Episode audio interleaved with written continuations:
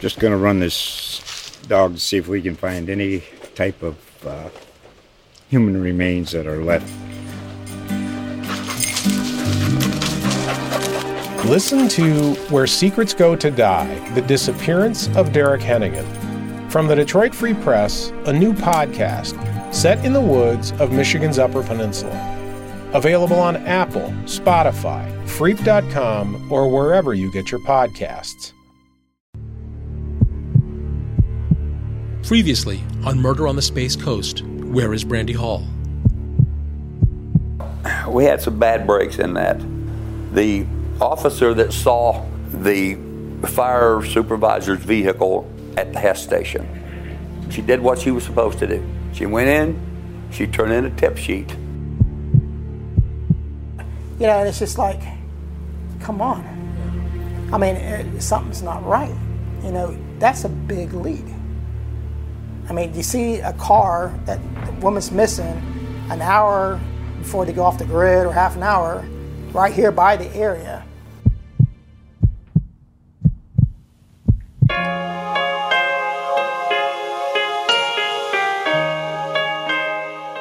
I'm news columnist John A. Torres, and welcome back to Murder on the Space Coast. Where is Brandy Hall?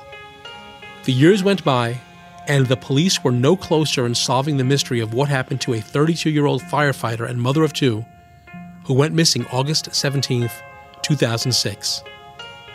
We know that police ruled out drug violence pretty early on. They also cleared Brandy's husband, Jeff Hall. When things hit a wall, they then brought in the FBI to explore the possibility that Brandy, as her lover Randall Richmond had said, simply left. Here's Ernie Diebel, who was the lead detective until he retired, talking about some of the FBI's findings. So, for some reason, Brandy disappears the night before she knows that her husband is going to jail. And everybody says she wouldn't leave. FBI did a profile in the case. Due to a loss of her job, Brandy had limited financial means pretty much there's no She couldn't have left. she couldn't have left. Right. Plus, we had her truck. Okay, the truck was her was was like a kid to her. I mean, she valued that truck highly. It was a nice four x four pickup. You know, she wouldn't just damage that truck. Again, this is the FBI. There's a significant amount of blood, Brandy's blood in the truck. Even after it's completely submerged in the lake, this suggests that she was severely injured and unlikely to have walked away on her own accord. So the idea that Brandy just disappeared, that she walked out on her life and her two young children, was discounted. Not only did her friends and family say she would never have done that, as we've heard in earlier episodes, but the FBI suggested she wouldn't have had the money to do that. And there's the matter of her blood. So while Brandy's disappearance has remained an active investigation in Palm Bay, we learned that two retired detectives, Sid Ladow and Doc Jones, were called in to see what, if anything, they could dig up. And it was through the work of Sid and Doc that we learned the alibi offered up by Fire Captain Randall Richmond may not have been as airtight as previously thought. Remember, Randall was the last person to speak with Brandy on the telephone before she vanished. He said he was on duty at the fire station, and he never left that night. After all, his crew would have heard the bay doors open if he were to have driven the fire captain's vehicle out. But Sid Ladow learned that a second captain's vehicle was sitting outside the station and could have been accessed at any point, and quietly. And that is an extremely important detail. Because, remember, Palm Bay police officer Jasmine Campbell filed a tip sheet, a tip that was misplaced for years that she saw a fire captain's vehicle parked at the Hess gas station moments before she saw Brandy's truck nearby with two people sitting in it before midnight on the very night Brandy went missing. And she was sure that it was Brandy's truck, the same one pulled from a pond the following day. Here's how Sid found out about the second fire captain vehicle. In a conversation with one of the retired firefighters, With Jim Bliss, right? Is that uh, Yes. okay. I said, How in the hell did he get that car down there? And because the police officer that saw that thing down at Hess is beyond reproach. Why would she say that? And Bliss says, Because he had another vehicle. He said, I just remembered. Oh. He went outside to call. He was already outside Yeah. when her call came in. He hopped in that truck. He went down to to Hess Station. He locked it. He got out, locked it up, got in her truck. They went down by Home Depot, talked. That's where the cops saw him. But she got out and checked, wanted to thought maybe something was wrong, and but the, the fire vehicle was locked, Yeah. and and she scared them off. Now, it should be noted that the two fire captain vehicles that Richmond allegedly had access to were very similar except for the numbers painted on them and the fact that one had a diesel engine and the other ran on gasoline, meaning one was louder than the other. Sid speculates that the two lovers then drove to the secluded pond near the intersection of Treeland and San Filippo in Palm Bay, where Brandy, whether accidental or intentional, met her end. I know from from talking with people that Brandy and the unnamed person there were arguing constantly for almost a week that she was trying to convince him to leave his wife. And he kept saying, No, I'll not leave her. He had a tremendous investment in that house. Um, he and his wife were making excellent money. They got three nice kids, got a beautiful home. He could not see starting all over again. And he just kept saying no. I don't know what happened, but it could be that Brandy got had lost her temper. Maybe she hit him a couple of times. Could have pulled a gun on him. I don't know what happened. I just don't know what happened in that truck. If he pushed her or grabbed for the gun and hit her, with her head being like it was and the side of her face, it was probably pretty fragile. She could have hit something and broke something loose in her head because we know the blood came out of her head, logically, her nose or her mouth. I have really looked at this thing for hours at a time. Was it an accident? Was it self defense? Quite frankly, I don't know. The fact that the authorities have not been able to piece together enough of a case based on that information, and the fact that Randall lied to police initially, is something that Brandy's husband Jeff Hall just can't get over. He feels the police should be focused more on why the fire captain's vehicle was out that night when his wife went missing. But it just seemed to never go that route. And it, it just, that's when I really, honestly, 100% gave up hope. At that point in time, when I heard the stories going on about that, and then I came to the police department, I truly at that point gave up hope. They don't give a shit. This is dead to them. And this is where we're going to lay. And so not unless these guys are doing this on their own, dig up something to prove to the state attorneys, we'll never know. I have been in contact with Jim Bliss, and he seemed interested in being interviewed for the podcast, but it just hasn't worked out. I'm still trying, so maybe we'll hear from him on the next episode. I asked Sid if there was ever any thought to arresting Randall on some sort of obstruction of justice charge that you see on TV all the time, and his answer kind of surprised me. That was talked about during one of the interrogations that we're going to put him in the slammer because that first night he hadn't seen her and he hadn't done this and all that, and then he comes in and halfway squares it away. But I understand one of these city fathers from City Hall over there put the kibosh on the arrest, and they were told, "No, don't arrest him." Uh, really? I don't know why. Maybe it was, you know, hey, let him loose and let him uh, build a good case and really get him. But I don't know. I wasn't there then, so. I sincerely hope that was the reason not to make an arrest at the time, because even if Randall had nothing to do with this, his lie to the police cost them 48 hours. As the years have passed, Randall and his now ex wife Anne Marie have refused to speak with police since that new information about a fire vehicle being seen was discovered.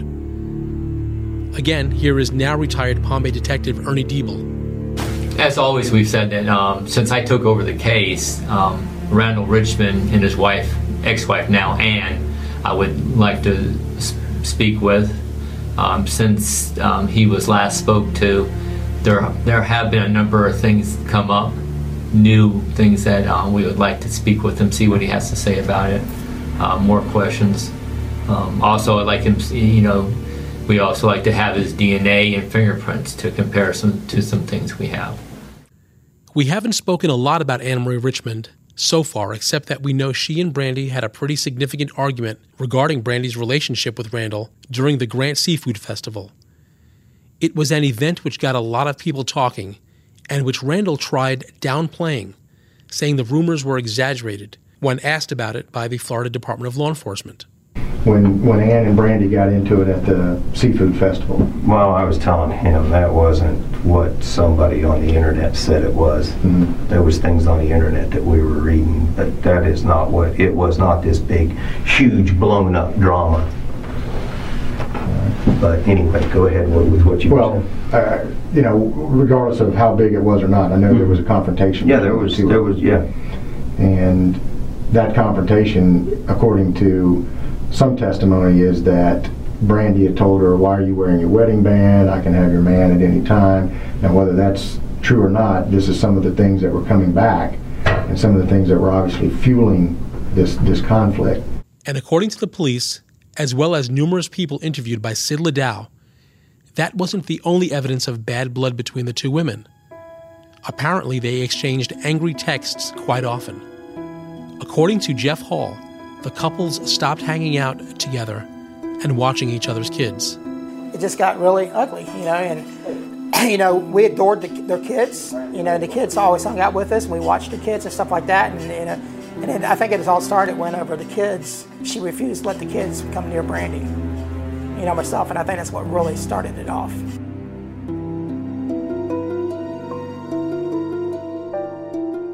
According to Sid's investigations, Anne Marie, who worked as a nurse at a nearby hospital, worked that night, August 17th, 2006, until 11 o'clock. Could she have driven by and spotted her husband's truck or Brandy's truck and followed? Could she know what happened to Brandy? In 2009, the Palm Bay police contacted Richard Walter, a noted forensic psychologist who is one of the founders of the world's premier group of cold case investigators, the Vidocq Society. Walter was lecturing somewhere when Bay detective Ernie Diebel met him and brought up Brandy's case. He asked Walter to take a look. Walter reviewed more than 20 hours of police interviews before offering an opinion to the Bay police. Here is part of the emailed response from forensic psychologist Richard Walter to the Bay Police Force, November 30th, 2009. Quote In brief, while the investigative effort has eliminated almost every tangential lead, it remains that the primary person of interest has received only nominal attention. That is, as suggested in at least four interviews, Anne Richmond is the primary suspect that cannot be excluded by motive, method, and opportunity. Furthermore, the situational deceptions presented to the investigators, be it commission and or omission, indicate that Randall Richmond has knowledge and some complicity with the same. End quote. Here is Sid Ladow. What do you think happened at the pond? It could not have been planned simply because the police officer circling around there saw that. I have read that case probably 10 times, and I've talked with people, FBI and Mr. uh, Walters, and they all want to know what the motive is. What is the motive? Why did she die? And I cannot come up with one. There is no reason for her to have died. And Mr. uh, Walters, he identified my identified uh, person and his wife as being suspects. Sid, however, after a few interviews with her, has ruled out Anne Marie, though I'm not sure I totally agree with his logic. I asked him about it while his dogs Bonnie and Clyde were yapping away in the yard. Why, why have you ruled her out in your mind? Because she went straight home after she got off shift at 11:30 that night. How do we know that? I've talked to several people. Another thing is, she religiously went home because she had three kids in that house, and they, I think they were all in high school at the time. And uh, kids will be kids. Three boys. She went home. She made sure that they were in the bed. Okay, so then I asked Sid if it was possible that Anne Marie, who worked at nearby Palm Bay Hospital, drove by and saw her husband. Uh, Possible, yeah, Yeah. but not probable. Okay. No, not probable. Okay. Yeah, I mean, because she didn't get. She left there after 11 o'clock. You know, yeah, granted, it was around the same time, but no. Despite Sid's assurances, police have told me they still want to talk with both Anne Marie and Randall. Several of the police officers interviewed by Sid relay the story of how Anne Marie acted when she arrived at the police station that Sunday when Randall was telling police that Brandy had run away. They say she reacted angrily and even struck Randall, causing his glasses to cut into his nose. The witnesses say her reaction was to the admission that Randall and Brandy were having an affair. That's odd, because Jeff Hall said, if you believe him, that is, that Anne Marie had assumed there was an affair going on between Brandy and her husband, even as Jeff doubted it. In his interview with the Florida Department of Law Enforcement, Randall states that his wife's irritation toward Brandy had something to do with how much Randall seemed to be doing for her. Here's Tom Davis asking questions. Yeah, what I mean, leading up to her disappearance, I mean, did My you? role. Mean, were you? There was, You're pretty significant to I her. was, I was Mr. Fix-It for him, you know. That she didn't just use you, did she? I mean, there Well- was some feeling there. My wife had had different things to say about that. Yeah, you know, sure, she she thought that I was she thought that I was used to a to a very big extent. Really? Yeah, you know. Why? Because of the stuff you had to do, or? Uh, just all the stuff that I did with them, all the stuff that I helped them with, the, um, you know, right down to signing my name to a piece of equipment, you know, that was leased, and um, I never did have to make a payment on it, no, but you know, that was all. Anyway, the years pass, and a notation from Sid in his private notes from April 2014 is telling. He writes In reviewing the case, it is almost unbelievable that the perpetrator could have been so lucky in an unplanned event. But this one, there is nothing. There, there's, I can't find anything. You know, the assigned detectives at the police department have beat this thing to death. Um, and I have too. You sit around and second guess yourself. What if? You know, play the iffy game. And, you know, I keep putting signs up. And then I ask myself why. It's to keep the public informed that, hey, she's still missing. Maybe one of these days, that person who is very important to the case will say something to somebody. But I, I don't think anybody out there, other than the guy who did it, knows what's going on. Also in his notes is a quote from 1800s crime fighter Thomas Byrnes. Quote, It is not remorse that makes the hardened criminal confess, it is anxiety and mental strain. End quote. So Sid and the police begin to apply the heat a bit more on the Richmonds. They search the adjoining property with ATVs and motorized gliders. They also do several searches with cadaver dogs. And Sid? Well, Sid keeps hanging signs all over town, including hanging them as close to the Palm Bay Fire Department beer tent at the Grant Seafood Festival as he can, so Randall and those who worked with both Randall and Brandy will see them. It's interesting that Sid will not use Randall's or Anne Marie's names when he's being recorded. And this man who you uh, have been talking about, the, the uh, in your eyes, he's the main suspect, I guess. And I'll just remain with unidentified person. but has he ever spoken to you? oh yeah, I've talked to him quite a few times. There are things that we've done to keep the stress up as far as we can. Yeah.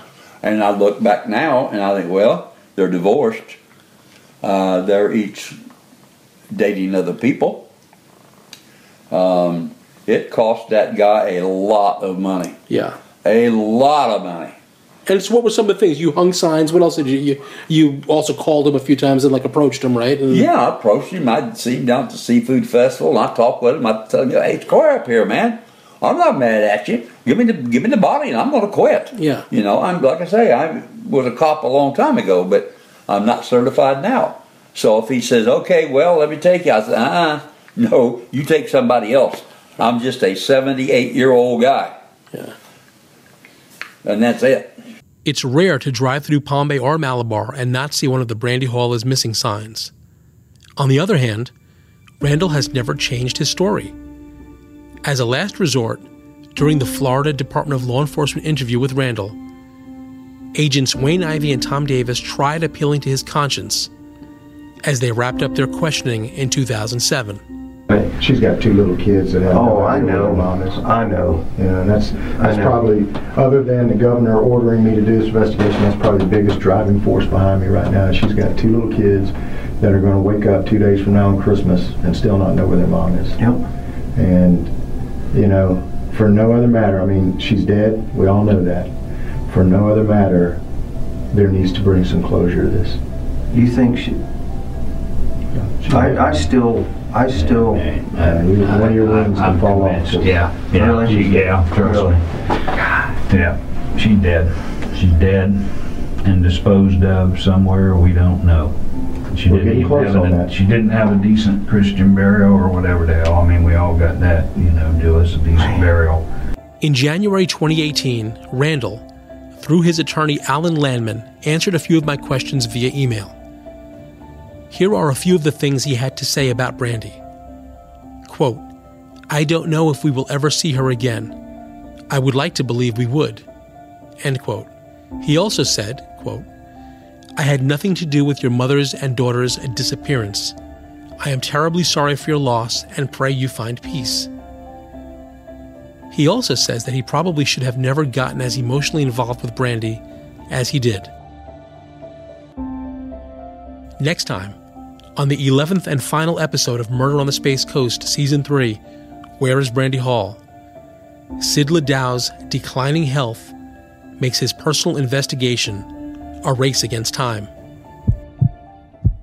I'm going to live long enough, even though I've got some serious problems, I'm going to live long enough to get her back. Oh my God, they're my heroes. They really, I mean, these guys are outstanding. They came they, when they first met me. I was saying, "What the hell?" These guys. Now they got somebody else trying to come, and you know they interrogated me. I, of course, I, I opened them. I greeted them with open arms, answered every question. Okay, I just can't wait for the day that I can give her a hug and I just can't wait for that day and I know it's coming soon. I just believe it in my heart. I just miss her. I miss you, Brandy, so much. It's like, somebody please bring my daughter home. It's like, Brandy, where are you? It's like, please, somebody bring her home. Whoever you are, please talk. Thank you and God bless you. If you have any information as to Brandy Hall's whereabouts, please call 1 800 423 TIPS. That's 1 800 423 8477. Calls are anonymous and are not recorded. To subscribe to Florida Today, please visit floridatoday.com forward slash WMO. For now, I'm news columnist John A. Torres, and you can follow me on Twitter at John Albert Torres. That's at J O H N A L B E R T O R R E S. And for more information on these cases and web exclusives, please go to whereisbrandyhall.com. Murder on the Space Coast is written and narrated by me, John A. Torres. The producer is Rob Landers, and the editor is Mara Bellaby. Thank you for listening to Murder on the Space Coast, brought to you by Florida Today, a part of the USA Today network.